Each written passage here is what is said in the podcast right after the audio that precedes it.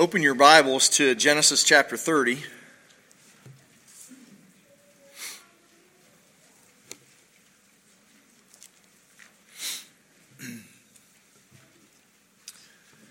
It would be nice to look out upon you and think that none of you have ever experienced pain and heartache or been hurt by people near to you. But we have all been hurt by the selfish words and actions of those who are near to us. Sometimes when we feel pain from those who are close to us, we can become disillusioned. Sometimes our reaction is one of anger, and even at times we feel like just we feel justified in seeking revenge. And evil seems to perpetuate more evil. And before long, we live in a world full of chaos. And when this occurs, and you've been hurt by those who are near to you, even those in the church, it is easy to, to conclude that either God does not understand us or he doesn't care. Either way, we begin to lose hope. We begin to wonder if there's even a path out of the mire in which we live. Into this chaos of life, Jesus declares that he has come that we might have life and have it abundantly. Jesus' words are not a gimmick. He backed them up with his own death and resurrection. And I would argue that there is no other person in the universe who has the power to bring life out of chaos than Jesus Christ. The story of Jacob and his family occurs some 2,000 years before the coming of Christ. But I would argue that the words of Jesus' promise, I have come that they might have life, are in fulfillment to God's promises to Jacob. We live some 2,000 years after the coming of Christ, and chaos still surrounds us. And we need Jesus' words of hope, just as Jacob did in his time. We're going to look at the family of Jacob. And last week we saw that Jacob did not get off to a good start. He has two wives, loves Rachel more than he loves Leah. God looks at Leah and he is merciful to her and provides four sons for her. And with the birth of her fourth son, Leah is brought to praise the Lord. Rather than continuing to crave love, the love of Jacob, her husband, she finds joy in the Lord. And at the end of last week, the end of that, we hear that con- praise of contentment that she has joy in Yahweh. You might think that Leah's sanctification is complete. You would be wrong. Her sanctification is only just begun. Sometimes when you are alone with God, you can offer up to Him praise and adoration and declare to Him that you are absolutely wanting to submit to Him in all things. And I think we mean what we say often. I know I've given those prayers to God. But then we come down off the mountain of our spiritual high and we enter back into life, often just life in our family, and we have to interact with people. And those people are themselves dealing with their own sins. And rather than maintain the lofty mountain attitude that we had, we are plunged back into our own sinfulness.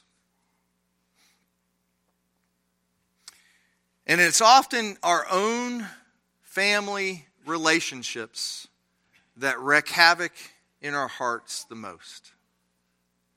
So, this is where we pick up the story. I'm not going to read all the chapter at once. I'm going to read and kind of follow it a little bit, follow. So, just follow along with me. Look at verse 1 for right now. When Rachel saw that she bore Jacob no children, she envied her sister.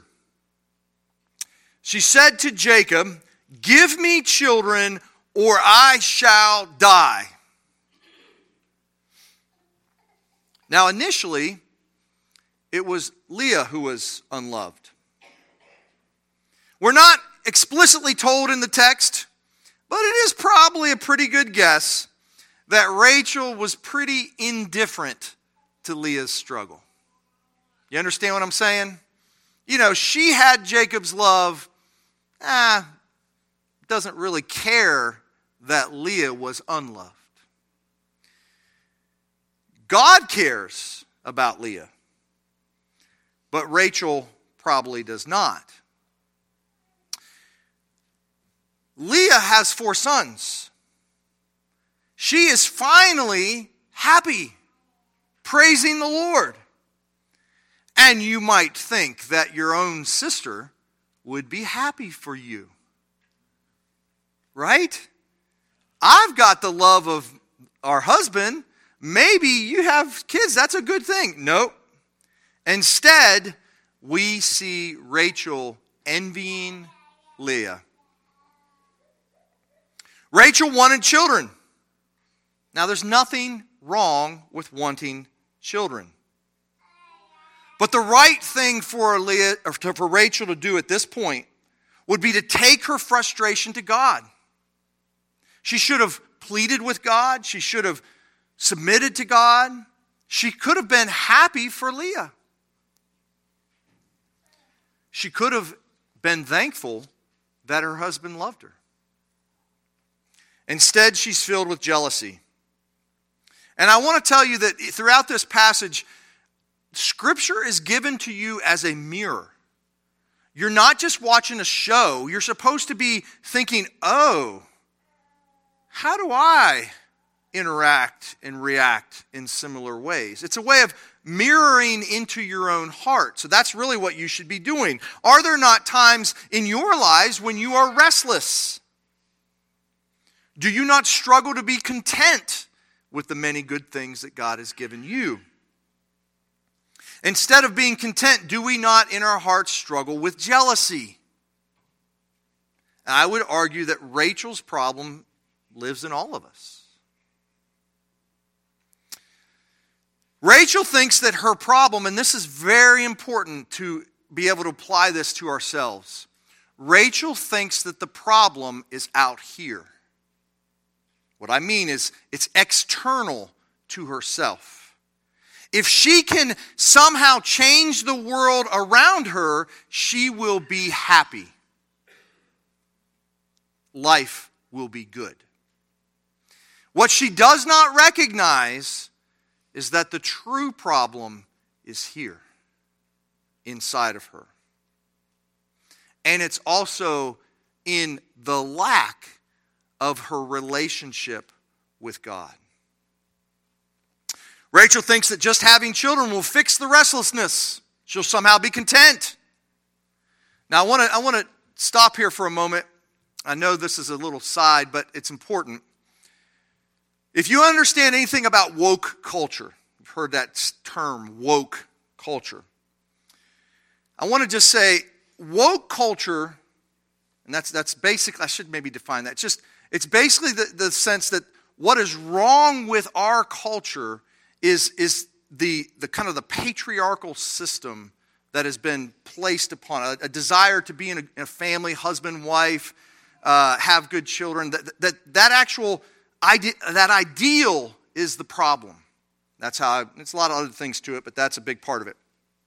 If you were to look at this chapter from a woke perspective, you would say that it's Rachel's thinking that having children is good. If she could just get rid of that ideal and just do what she wants, she would be happy. You see, what has happened is that the, in woke culture is that it is breaking down the, the ideals that are placed before us in Scripture. I think that's a dead end. if you can, the idea is if you could deconstruct the patriarchal system, then somehow you would just be happy again. It's just wrong. Deconstructing any ideal will not make you happy. Pursuing what you want at all costs will not make you happy. It just doesn't work that way. Being angry at others who hold the ideal will not make you happy. The answer is not found in turning away from an ideal. But let me follow this back, let me push back the other way. But neither will having the external ideal fix the problem of our own heart. You see, she's got the right ideal a loving husband, children, but she doesn't realize that the heart is the true problem. You see, God, even though He thinks in His Word throughout, children are a blessing, children are a good thing, it's actually, in even some sense, connected to the covenant promises I will give you offspring. That's a good desire.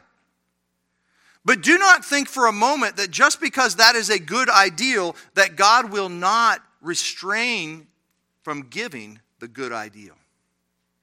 He does. And it hurts. And it's painful. And it's not easy.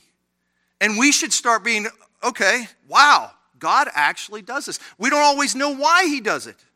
And it's okay. We know that it should drive us into the arms of God. Our pains, our struggles, our frustrations, we should take to God because we know that our God truly loves us. Rachel doesn't do that, does she? She goes to her husband and demands that he give her children, as if he's able to do that. I mean, um,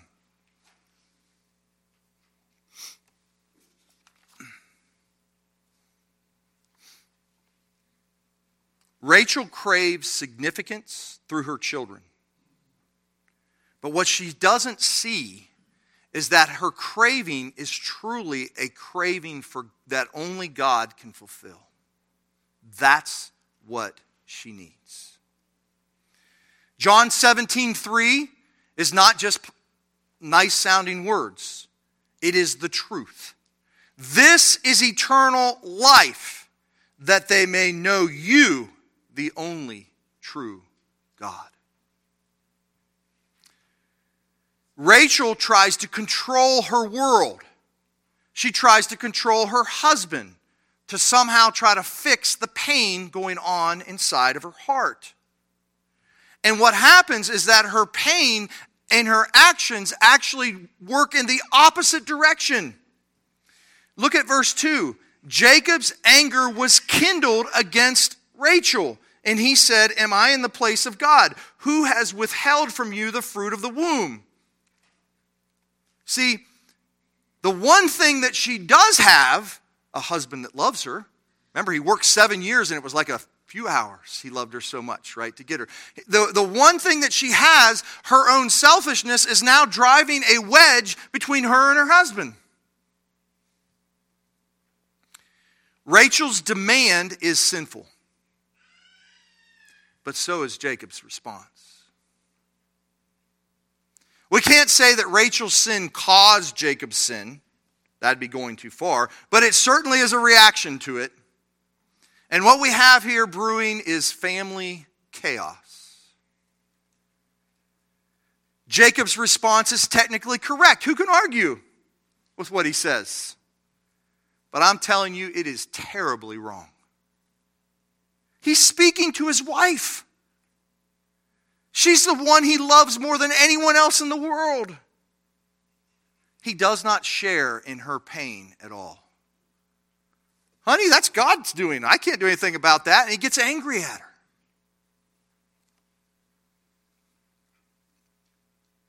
Jacob has probably witnessed the animosity between Leah and Rachel. But in typical male fashion, as long as that's between them, as long as it doesn't affect me, let them fight. But if that dispute actually spills over into her being angry at me, by golly, I have a right to be angry at her. And that's what he does. Jacob is certainly not living with Leah in an understanding way. You see, when it really gets down to it, Jacob loved Rachel because Rachel made him feel good. And now that she's not really making him feel good, he just gets angry at her. And we have to remember in this, this struggle, God's not finished with Jacob either. Right? Could have put Jacob in the ideal marriage. But he doesn't. And he's in this struggle, and God is working on Jacob as well.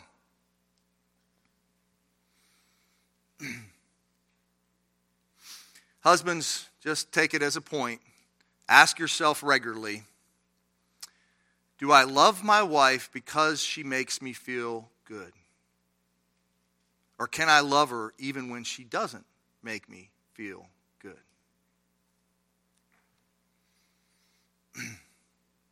At this point, the relationship's like a ball of twine. Somehow it's gotten off its, its, its little reel and it's just intertangled, and you're thinking, how do I get these knots out? And the more you try to work on it, the worse it gets.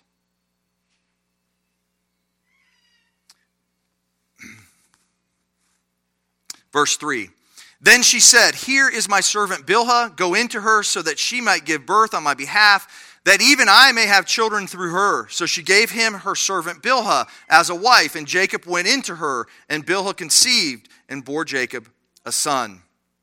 Now you have to understand that this solution was a culturally acceptable solution. That's why Abraham did it as well with Sarah and Hagar. It was culturally acceptable, but the culture doesn't get to determine what is good. Rachel has bought into the lie that if she can have a surrogate child, that's what's happening, that when Bill ha- has children, it will be her children, Rachel's children. She thinks that by doing this, she will somehow fix the problem inside of her.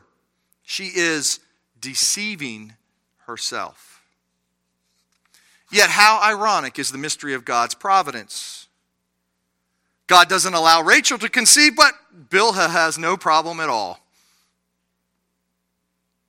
And then when Bilhah has children, she has two of them, Rachel interprets the providence wrong. Verse 6 through 8. Rachel said, God has judged me. In other words, he has judged for me. He has heard my voice. He has given me a son. Therefore, she called his name Dan. Rachel's servant Bilhah conceived again and bore Jacob a second son. And Rachel said, With mighty wrestlings I have wrestled with my sister and have prevailed. So she called his name Naphtali. She names her second son Naphtali, which means struggles of God. I think in the text it says mighty struggles. But it's basically she is thinking that God has joined with her side and against the, her sister, and now she's ascended back on top. And she feels good.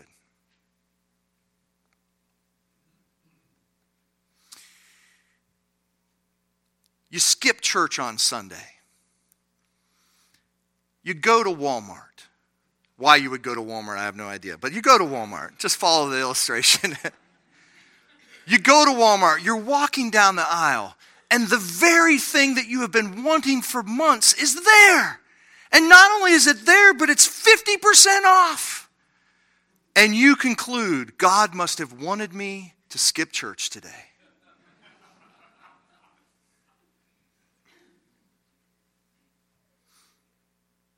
It's easy to read providence wrongly.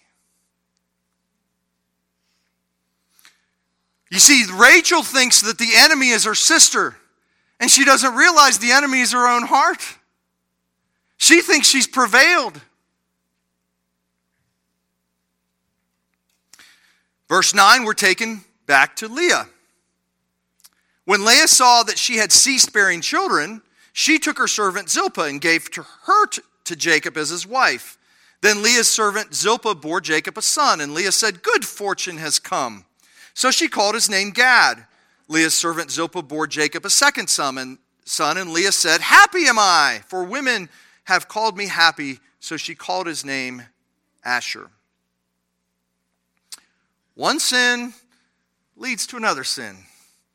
Chaos perpetuates more chaos. Leah sees Rachel's behavior. Hey, that worked for her. Maybe I should do the same thing as well. What happened to her praising the Lord for the four children that she has? No, she has been drugged down, not really by her situation. She's been drugged down by the remaining sin of her own heart. She believes that Rachel is now prevailing over her, and guess what feelings I guess are coming back into her? Jacob doesn't love me. Jacob loves Rachel. Right? Feelings that I think had somewhat been dealt with now flood back in upon her. You ever feel that way? You think you've kind of conquered some sin, you think you've kind of dealt with it, and then something happens and you're just like, ugh, just like it. You don't even have to think about it. It's just like it rises right back up inside of you. Leah has just as much capacity in her own heart for jealousy as her sister. Things were fine while she was bearing children, but now the tide is turned. Rachel is, is bearing children and she is not.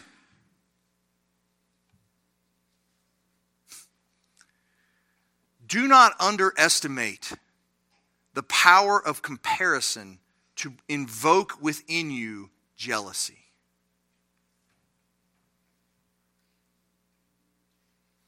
You come to church, you think your family's doing okay that week.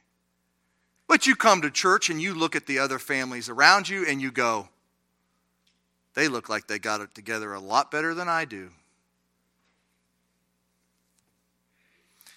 you start feeling insecure. My kids are really not as well behaved as those kids. And you start feeling jealous and insecure. May even lead to, after church, being more harsh with your kids, just trying to get them, make you look a little bit better.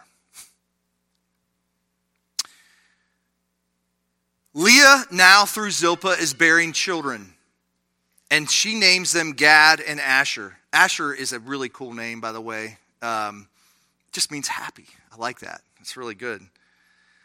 But Leah gets it all wrong too. She thinks now that she's got some surrogate children, that God's now flipped over back onto her side and she's back in the ascendancy. Again, chaos begets chaos. Can you see the dilemma? This is God's dilemma. And I don't know what point in my life where this kind of dawned on me, but I thought, man, God is in an impossible situation. He promises to bless, he gives something good to one of his children, and as soon as he gives something good to one of his children, another of his children starts getting jealous over that children, and then he gives something good over here, and there's just, it's like, I can't win for losing. The problem is in here. This is the problem.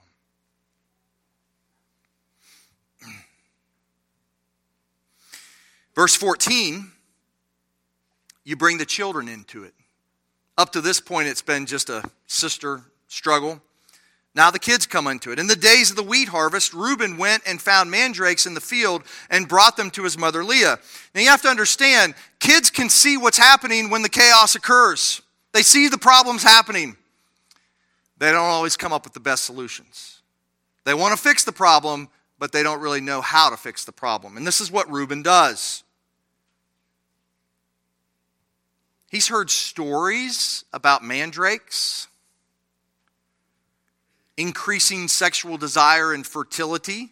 He goes out looking for this plant, and in God's providence, it's pretty strange that he finds it because it's not even native to that area. But somehow there's this plant.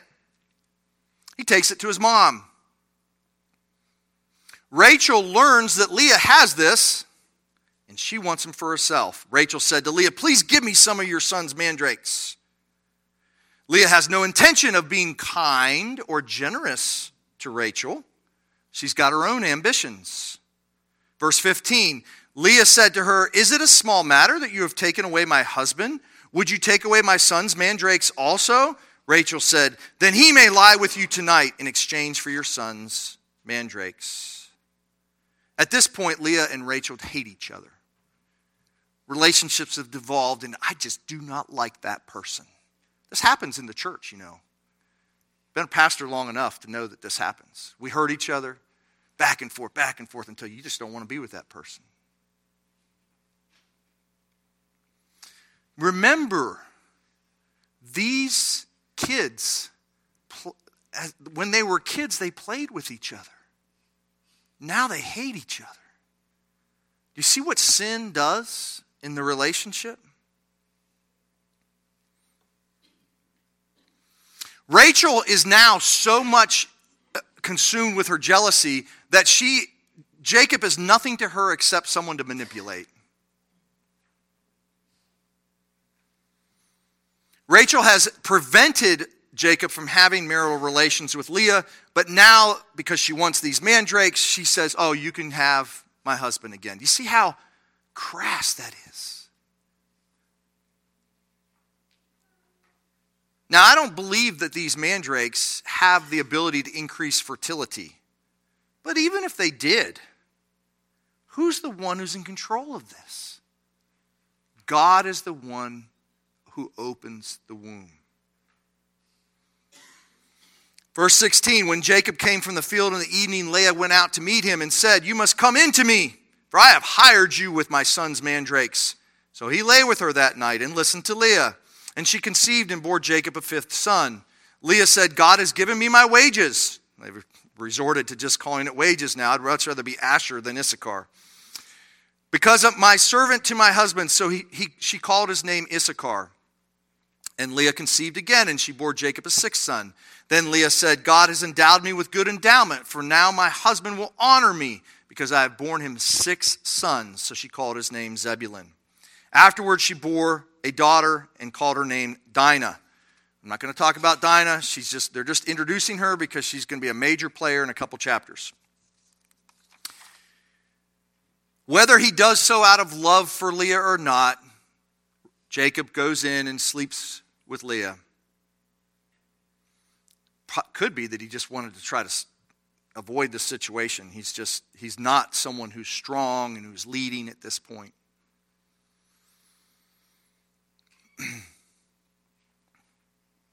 At this point in the story, would you want anything to do with Jacob's family? Is this the kind of place you want to start your people? God is a holy God. This is a mess. But then we come to verse 22. We got to bring some hope out of this chaos, right? Verse 22 Then God remembered Rachel. And God listened to her and opened her womb. She conceived and bore a son and said, God has taken away my approach. And she called his name Joseph, saying, May the Lord add to me another son.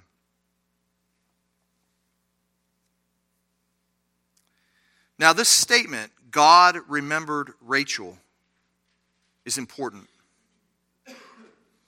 because it's not coming out of the mouth of either of the, the characters in the story.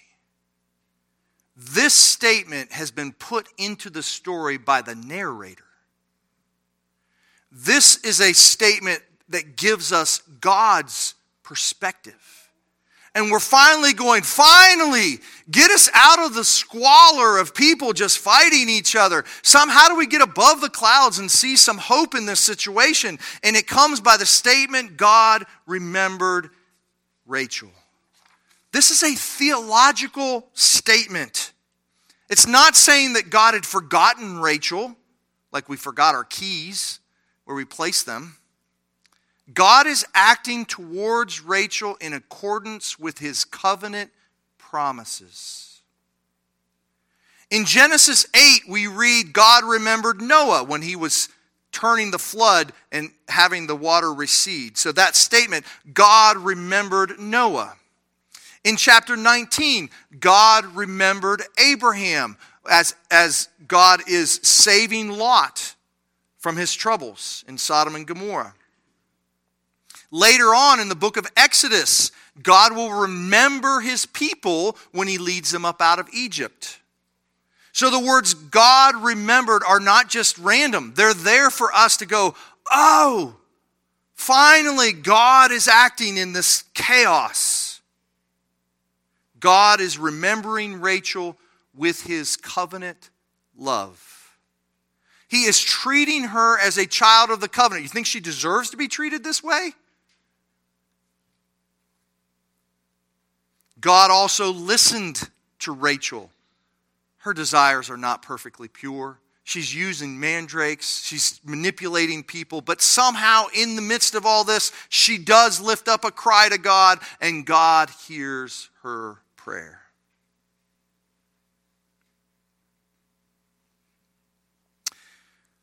This is Joseph. If you know anything about the story of Genesis, Joseph's a big deal. He saves his people later on. It is in a family full of chaos that God continues to work according to his covenant love. And I want to tell you here today I think many of you do live in families of chaos. Doesn't look like it maybe when you're sitting here on Sunday morning. But I talk to enough of you, I know that things are not always hunky dory. How do, we how do we apply this to our lives? Well, first, we can use Genesis 30 as an example of what not to do.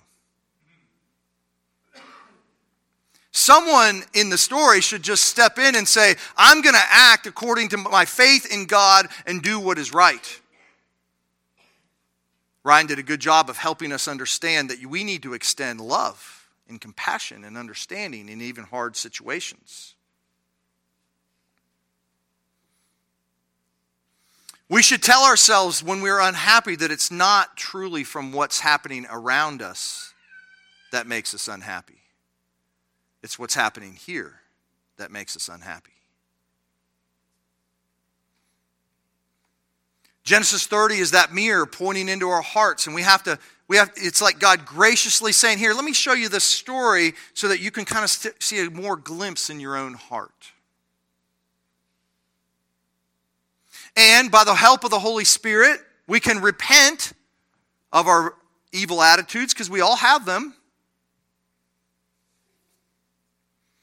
I have an easy, man, it's an easy thing to just be defensive all the time. Criticize me and I will be defensive. It's ugly. How important is the cross of Christ? We're going to come to communion in just a little bit. Only in the shed blood of Christ can we find full and complete atonement for our sins. And by the way, if, if the one who sinned against us is another believer, full and complete atonement for their sins. Right? We all want the forgiveness when it's us, but we should also want it for those in the body At the same time, that you want to know, I love the statement, I have been crucified with Christ. You know why I tell myself that? It's scriptural. Paul says it. But I tell myself that because every day I live with an old sinful nature that doesn't feel crucified. And the only one who can actually deal with the selfishness within is Jesus Christ. He didn't die on the cross just so you wouldn't go to the cross. He actually takes you up on the cross with him and he crucifies you as he is being crucified. The only hope. I could see someone saying, Oh, I don't want to be in, in God's covenant because Rachel's evil. Who would want to be in God's covenant? Well, the only place you're going to have hope to get out of the evil is in Christ. He's the only one who can crucify your old nature. So we can look at the, the, the text as, a, as what not to do and how to go to Christ and have Him help us in all this and forgiveness. But here's just another thing I want you to hear, and this is maybe the most important part of this. If you trust in Christ, He's probably not going to give you a quick fix to the chaos of your family. But it's okay. God is still good. And He is able to work in the midst of chaos. Submit your heart to Him, believe in Him, trust in Him. He is one who can give you life, abundant life, even in the midst of the chaos of which you live. In fact, if that wasn't the case, why did he take his very first family? This is where he builds his kingdom, and, and Jacob is turned into Israel, and all of his kids become the foundation of Israel. He starts with this mess. If I were going to start a family, I would pick the best people I could get, you know, put them in incubation and see how, you know, good we could make it. He says, "Give me the worst you got." And I will bring a gem out of it. That's our God. That's our God. One commentator, Waltke, I think he's quoting another guy, but I'm, I got it out of his commentary, says this Embedded in this agonizing story of people's emptiness and self inflicted pain is God's gracious gift of hope. These people have half lives blocked by sorrow, hostility, and competition. To those longing for love or stagnated, stagnated by a sterile world, the faith offers not blame or jargon, but one who has come that we might have a full life. It's okay to be where you are today. God can work in you and He can change you and He can make uh, something beautiful out of chaos. Amen.